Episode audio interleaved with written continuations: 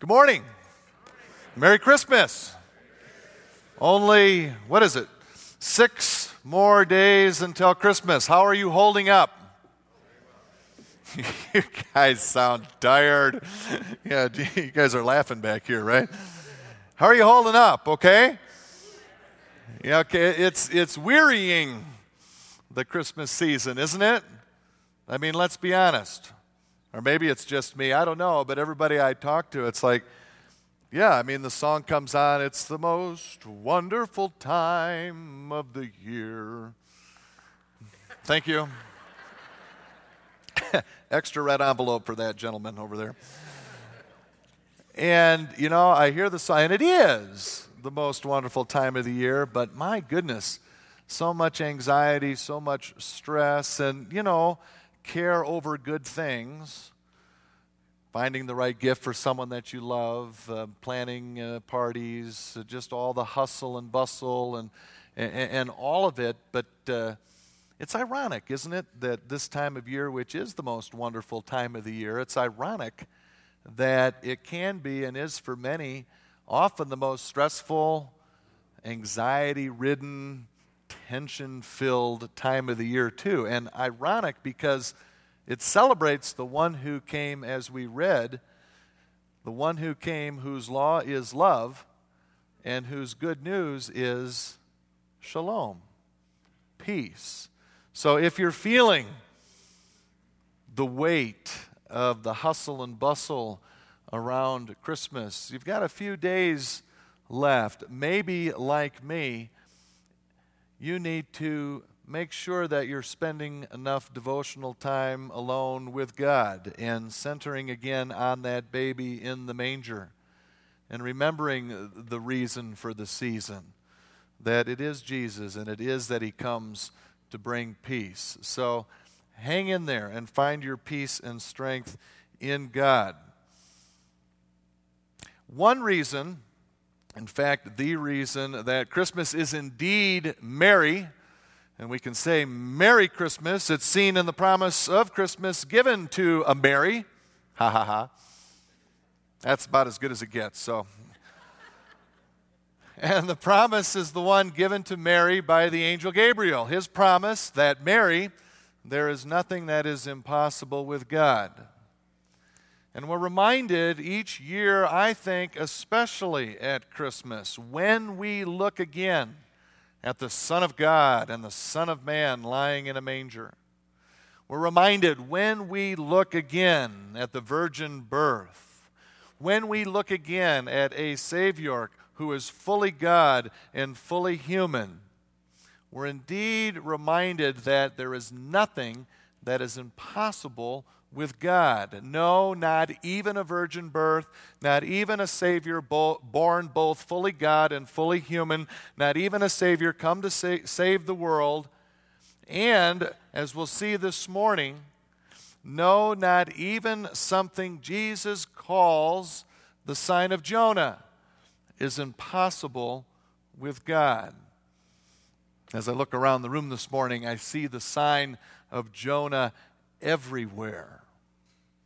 Yes, even the prophet Jonah belongs at Christmas. Not just because he was swallowed by a big fish, and a fish is one symbol of Christians. There's no relationship between the two. If you're thinking there is, don't research. I did it for you. No relationship. But there is something about Jonah. There is something about Jonah that's important for us in the church, especially, to remember at Christmas something impossible without God. What is this impossible sign of Jonah that, that Jesus talks about? Well, Jesus references the sign of Jonah twice twice in the Gospel of Matthew and once in Luke. You can see those references to what scriptures he references it on the screen. And he mentions the sign of Jonah each time in response to the religious leaders in Israel asking him for a sign proving or showing that God is really with Jesus. We need a sign that God is giving Jesus his support, the approval, the backing of God Himself, the religious leaders say. They want a sign from heaven, it says in Matthew 16, meaning they want a sign showing that Jesus is actually acting with God's approval. And in all three passages, Jesus responds to their request for a sign in a very curious way. All three times, his response is, No sign is going to be given except the sign of Jonah. Say, wow, what a curious thing for Jesus to say. I mean, after all, there were many signs that God was with him. All those prophecies fulfilled, and the miracles that Jesus performed. And Jesus pushes through all of those, however powerful signs, and he highlights this sign of Jonah as the sign that he gives to a wicked generation where sin is still present in the world, whether then or now. The sign of Jonah is the sign that Jesus is of God. And for Jesus to highlight the sign of Jonah in such a way, well, there must be something special about that sign in particular, something fantastic. Well, what is this sign of Jonah? Well, in Matthew 12, there's a hint at least. There's part of the answer. Jesus says in Matthew 12, No sign will be given except the sign of Jonah. And then he says this For as Jonah was three days in the belly of a huge fish, so the Son of Man will be three days and three nights in the heart of the earth. And so it would seem that Jesus' death and resurrection certainly are included in this sign of Jonah. And that makes sense, right? What a powerful sign that God is behind Jesus and all that Jesus says and does and is. What a powerful sign, the death and resurrection. Jesus suffers and dies for the sins of the world, and then he comes back from, it, from the dead. That's a pretty impressive sign that God is with Jesus. Just try doing it on your own sometime without Jesus and see, or without God and see what happens, right? There's a sign that God is with Jesus. He dies and comes back from the dead. But is there more? Is there more to the sign of Jonah than only Jesus' death and resurrection three days later? It seems there is more. For one, neither of the other two references to the sign of Jonah even mention Jonah in the belly of the fish or the Son of Man in the heart of the earth. No direct correlation to Jesus' death and resurrection is mentioned in either Matthew 16 or in Luke 11, a different gospel. Well, that's interesting. Is there something else that we need to understand about this sign of Jonah? Well, to better understand the sign of Jonah, maybe it'd be prudent to take a look at the prophet Jonah and try to understand him better before we take an educated guess at what Jesus means by a sign named after Jonah. Let's understand the prophet before we try and understand his sign. First of all, in talking about Jonah, when we say Jonah or we think Jonah, we might well think angry.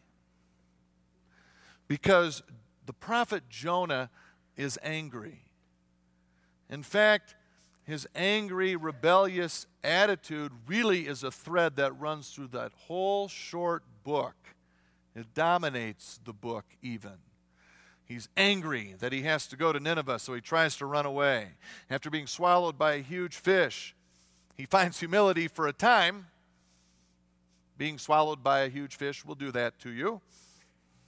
Help you find humility. It will certainly get your attention. But three days later, the fish spits him out on the beach, spits him out on the right path, and Jonah finally goes to Nineveh avoiding fish and large bodies of water on the rest of the way, I'm sure. And he preaches what has to be one of the shortest sermons in the history of the church. Here's Jonah's sermon, and I'll paraphrase. Hey, Nineveh, Nineveh, in 40 days, you're all going to die. Amen. Can you imagine such a sermon? What if I came out here and did that? You know, this close. If we were studying the book of Jonah, I might try this. Can you imagine? If I came out here and I said, Hello, people of God. I wouldn't even say hello, and they weren't even people of God. If I just came out here to any crowd, any crowd, and I said, In 40 days, you're going to die.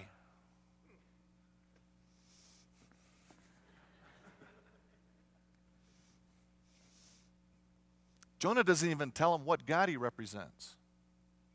Maybe they recognize him as a Jew by his dress. I, I, I don't know. And he leaves no room at all for repent, repentance, does he?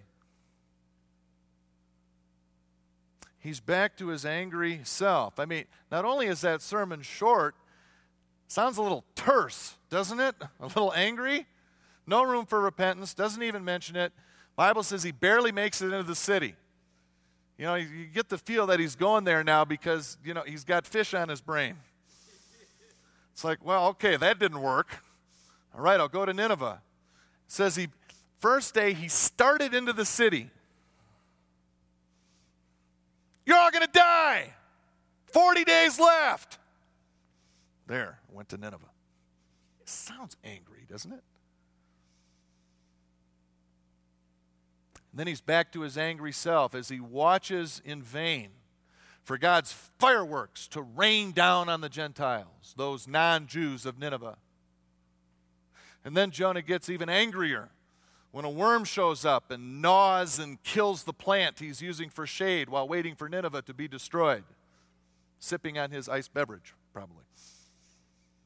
Like on top of everything else, he needs that worm. So when we think Jonah, we might well think, ooh, he's an angry prophet. Superficially, we might explain Jonah's anger. Didn't want to go to Nineveh. He didn't enjoy preaching one thing, destruction, and finding God doing the opposite, sparing the city. And he didn't like the hot sun beating down on his head, only he made him more angry. And any one of those things might make any person angry. In fact, he gets so furious, the Bible says, he just wants to die. He's that upset. But if we look below the surface of, Jonah's anger, is there something more that we can discover there? Something underlying his anger, something in particular that's gnawing at Joseph, just like that worm did on his shady plant. I'd suggest that Jonah's anger rests on the fact that Jonah was a prophet of, to, and for Israel, the covenant people of God, the insiders. Jonah was a homeborn Jewish prophet, got to hang out with Hosea and Amos. And he was commissioned to preach to Israel when Jeroboam II was king during a time of great prosperity in Israel. Not because Israel was righteous. In fact, they were terribly disobedient during that time. But nevertheless, by the grace of God, despite their disobedience, enjoying a huge time of prosperity during the time of Jonah. So Jonah had the delightful task of pleading with a very wealthy Israel to remember the covenant with God, urging them to return to the Lord, forsake their idols, and humble herself before God. But Israel refused to listen. So when God came and asked Jonah to go to Nineveh, I think he was already angry, or at least on his way there. It's no fun. It's no fun when no one listens to something pressing that you have to say, is it? And so Jonah's response to God telling him to go to Nineveh had to be something like, Say what? You've got to be kidding me, God. Nineveh? The Assyrians? Those Gentiles? those dirty, rotten sinners. I can't even get Israel to listen. What chance am I going to have with Gentiles? Thanks a lot. No wonder he's frustrated and angry, but God says, Go. My word is for the Gentiles too. And I'm going to convince you of this, Jonah, for all Israel in the world to see. Even if I have to pursue you with wind and wave to the ends of the earth, even if I have to send a great fish to suck you up off the bottom of the ocean, Jonah, I need you to see. I need my people to see, the insiders to see, the righteous, children of God to see who have fallen away. I need them to see that I am not only about redeeming Israel, but I'm also about redeeming all the nations and blessing all of them, just like I promised Abraham. And so Jonah preaches his sermon. He leaves the city, puts up his little booth, camps out to wait for the fire and brimstone show. Maybe he's thinking that'll satisfy my anger, make me feel better when they get theirs. In the spirit of the annual countdown to Christmas, we might imagine Jonah counting down the 40 shopping days left in Nineveh until she's destroyed. 40, 39, 38, 37, 36. Five, four, three, two, one. And then day 40 dawns.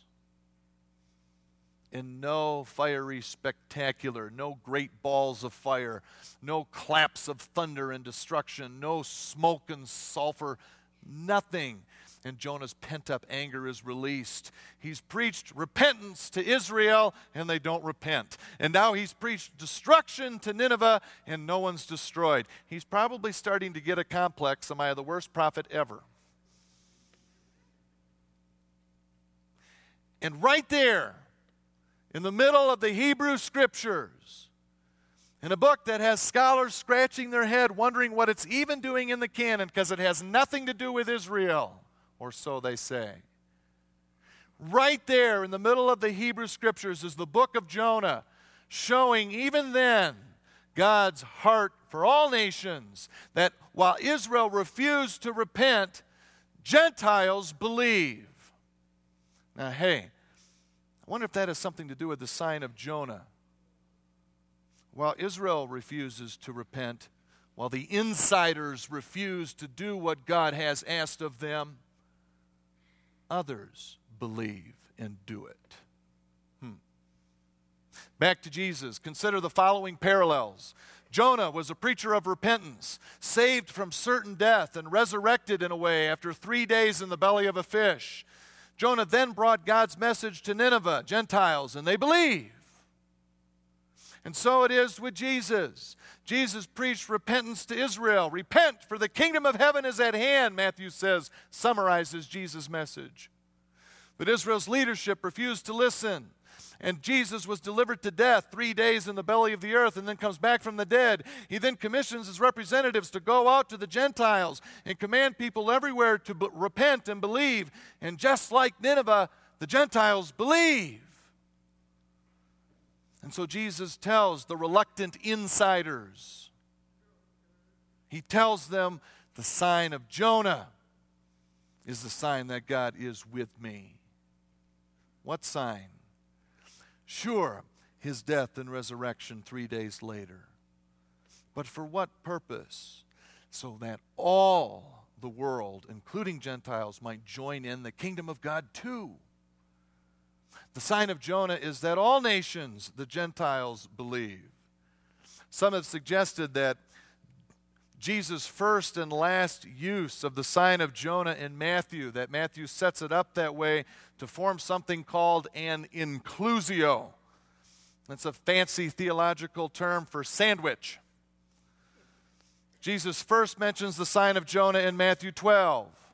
Then he mentions it again in Matthew 16. And in between those two uses of the sign of Jonah is the sandwich. Jewish writers would do use this literary device to bring special attention to the stuff in the middle, the stuff in the sandwich. And in those sandwiched chapters in Matthew, there's growing opposition to Jesus from the insiders, from Israel's leaders. First, he's opposed by people of his own town in Matthew 13. Then by Herod, who kills John the Baptist in Matthew 14.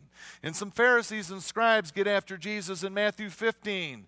And finally, in chapter 16, the opposition to Jesus even causes the Pharisees and Sadducees to combine forces, which is amazing because they hated each other. And in the middle of all that, right in the middle, Matthew includes a very short and very curious story about Jesus withdrawing from the insiders. And he withdraws to the region of Tyre and Sidon, and he casts a demon out of a Canaanite Gentile girl. Hmm. Jesus mentions the sign of Jonah in Matthew 12. Next, we read about mounting opposition from Israel. And then a Gentile Canaanite woman, of all people, puts her faith in Jesus. And then Jesus mentions the sign of Jonah again. Could the sign of Jonah have something to do with the fact that Gentiles are believing when Israel's leadership, these insiders, are not doing what God has asked of them? Including, perhaps, ironically, Jonah, whose ministry and prophetic mission was one of repentance and only has words of judgment when he speaks to Nineveh. And God makes it happen anyway, despite Jonah's reluctance. I think that's exactly what Jesus means by the sign of Jonah. Like Jonah, Jesus is saying, I will be vindicated in my death and, and resurrection when the whole world, including Gentiles, believes. And all around them, Gentiles were beginning to believe. And even more so when Matthew and Luke wrote their Gospels some 30 years later. And even more so some 2,000 years later today. That's the sign of Jonah. Despite opposition from even insiders or religious leaders who aren't doing what God has asked them to do and who should know better, Gentiles are believing. Israel in Jonah's day certainly didn't like it and neither did Israel's leaders in Jesus' day. But the sign that Jesus is who he says he is is that Gentiles believe in his death and resurrection. Now, what does that mean for us today? Maybe it means several things, but I have two I'd like to highlight with us in the time we have left. First, are we at all like Israel sometimes? Reluctant to let the dirty, rotten sinners into God's family, to welcome them home. Do we sometimes forget that we're dirty, rotten sinners too? Here only by God's grace. Are we at risk, like Israel's leadership in her prosperity and blessing from God? Of pulling back from the radical obedience of love that God calls for? Are we at the same risk of missing Jesus' radical message of reaching everyone in love?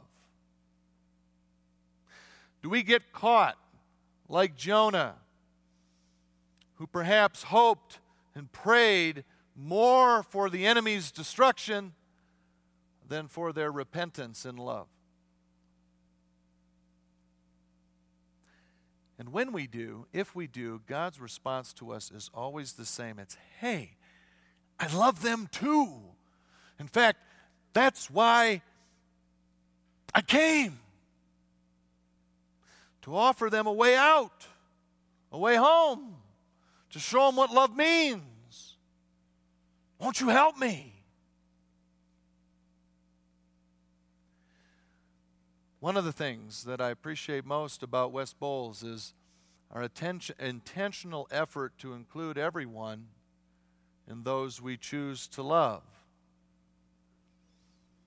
For example, even kids who don't know the Lord yet, who haven't said the prayer of asking Jesus into their heart, who maybe are struggling with taking Him very seriously yet. They've always been more than welcome, and they need to continue to feel more than welcome to participate in our youth groups and to be here. We don't screen them out, and we don't scare them away, we try not to. Instead, we try and make God's house and His community an inviting place of love, an inviting place to be. And over the result, and over the years, the result, the overall result is kids believe and kids find God and their relationship with Him deepens. Now, is that a risky approach? Probably. But is it worth the risk? In my opinion, without question. Without question. Because the sign of Jonah, the sign that Jesus is who he says he is, is when Gentiles believe. And other ministries represented here this morning, I know, also welcome those and serve those who might not know God yet, who haven't yet experienced His or anyone else's love, for that matter. And you know, if you're involved in any ministry here at West Bowles Community Church, as you make your plans for 2011, would you accept a challenge? Ask. Ask what your ministry is doing specifically to reach out in love to those who might not know God yet. How will you show them love in 2011? What loving things will you do for them? Now, make sure your 2011 plans include something to love them, something over and above and beyond our own Christian fellowship and the deepening of our own faith. Will you accept that challenge? First, what does the sign of Jonah mean for us today? It means that whenever we start getting the feeling that we're the insiders and we start to be proud of that, and it's us versus them, we better watch out. We better watch out because it may be that Jesus is looking at us like he looked at those Pharisees and Sadducees. And he sees in us as insiders a reluctance to really and truly love those who don't know the Lord. Second, and this one just floors me every time because it's just ridiculous. What does the sign of Jonah mean for us today? This is impossible. If the sign of Jonah includes this idea that Gentiles believe, then what does that mean about us? At least those of us who are Gentiles here this morning, I think is almost all of us. If Gentiles believing in Jesus is the sign of Jonah, well, then who is the sign of Jonah? Say it louder, Joey. We are the sign of Jonah. Have you ever thought of that? If believing Gentiles is the sign of Jonah, then that means we're the sign of Jonah. And as the sign of Jonah, we're the proof that Jesus has the approval, the support, the backing of God. We are. We're that special, fascinating sign that Jesus singles out, that shows the world He is the way, the truth, and the life, that shows the world that God is love. We're the ones showing the world that God is indeed love, or we should be. How are we doing? We're the sign of Jonah, and what an honor! How incredibly humbling that God, the Almighty God of the universe, would choose us to show the world what He is like. We get to be the proof that Jesus is who He says He is our belief, our trust, our obedience, all of which is to say, our love of God and others is God's method, God's means, God's plan to reach the world, fellow signs of Jonah. And by the way, if you're Jewish and listening this morning, you're not left out of the sign of Jonah party.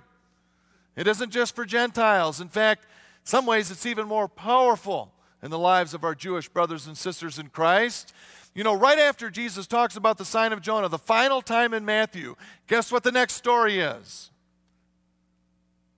The next story is Jesus asking his disciples, Who do people say that I am? And then he turns to the disciples and asks them, Who do you say that I am? And we get Peter's famous confession You are the Messiah, the Son of the living God. And do you remember Jesus' response to Peter? Ah, do you remember? I picture Jesus turning to look at Peter, this bold, courageous young fisherman who dares to dabble in the abyss of the sea. And I picture Jesus, maybe with tears in his eyes, turning to Peter at his confession, his stunning confession of who he is. And Jesus says to him, Blessed are you, Simon, son of Jonah. For this was not revealed to you by man, but by my Father in heaven. First of all, what an incredible coincidence that Peter's dad's name was Jonah. And God loves to use coincidences, doesn't He? Did you know? Why do you suppose Jesus includes Peter's father's name when he addresses him?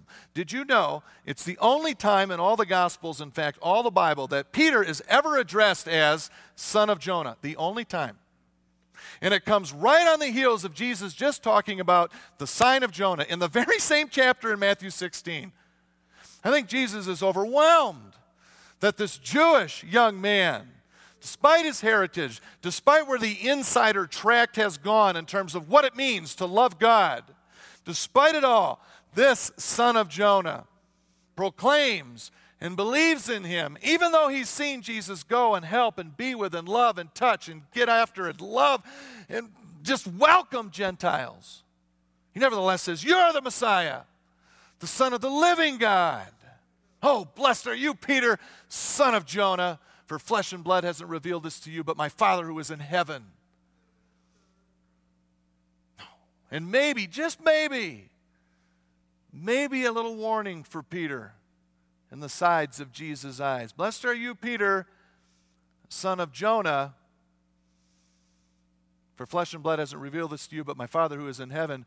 Maybe, Kate Peter, you're on the right track here, but stay on it. Maybe a little warning for this son of Jonah.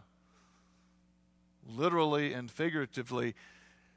Peter, be careful. Don't go. Don't you go down that road of reluctance when it comes to welcoming Gentiles into the kingdom of God. Something we know that Peter struggled with in the years that followed, didn't he? So, whether Jew or Gentile this morning, the sign of Jonah is when people believe. And by the way, in a word, people believe when they live out Shema. You just knew I was going to end the year on Shema by now, didn't you? And there's that greatest commandment and the second like it again. Here it is again. And of course, it's there because Jesus said all scripture is based on it. So we can't read anywhere in here and not find it. So I'm trying to prove it to you, I guess. Here it is again. Jesus' summary of all of Scripture again. When people love God with all their heart, all their soul, all their might, when that characterizes their lives, so help them God. When people love their neighbor as themselves, that's the proof. That's the apologetic argument. That's the evidence that Jesus is indeed the Savior of the world. Apologetic argument has its place. Great theological debate has its place. I understand that. We should all be able to make our case for Christ that reaches the brain. But the sign of Jonah is when Gentiles believe. What does that mean? When people believe, when they trust, when they put their faith in. Well, what do we do to believe and trust and put our faith in you, Jesus? So glad you asked. Here's what all of Scripture has to say about it, bottom line love! Well, are you sure about that? Because you know, what it says here that you know, that the Trinity is, uh, you know, that Trinity thing is like, uh, well, what do you believe about the Trinity? Well, I'm not so sure about it. Well, maybe you better go to the church down the road. What do you think about women in leadership? Well, I don't know. You know, Timothy, there's some tough stuff in there, and I'm not sure. What do you think about it? Well, you know, I think that, well, you know, we don't believe that way. Maybe you better go to the church down the road.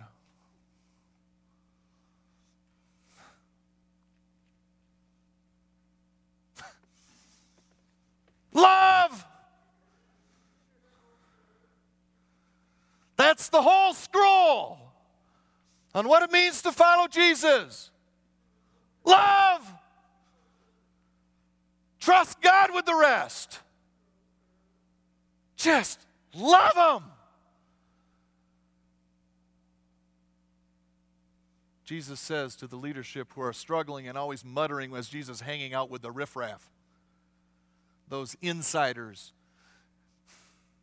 and gotten to them and puffed them up and, well, look at us. And Jesus goes, Come on, guys, join the party. Love.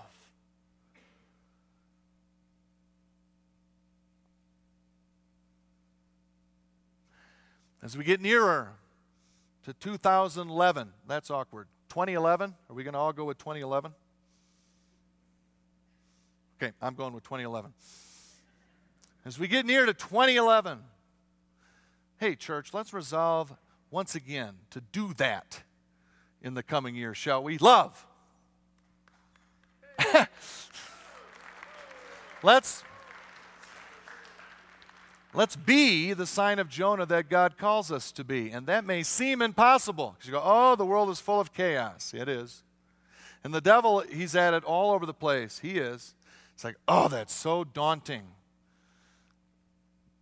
And so it's very tempting to retreat and to take comfort in our insider status and close the doors of the church and treat it like a fortress. And, all right, Bessie, hang on to this thing while we're going down. Just got to grin and bear it until we're raptured away, and then it'll be someone else's problem as the whole world goes to hell.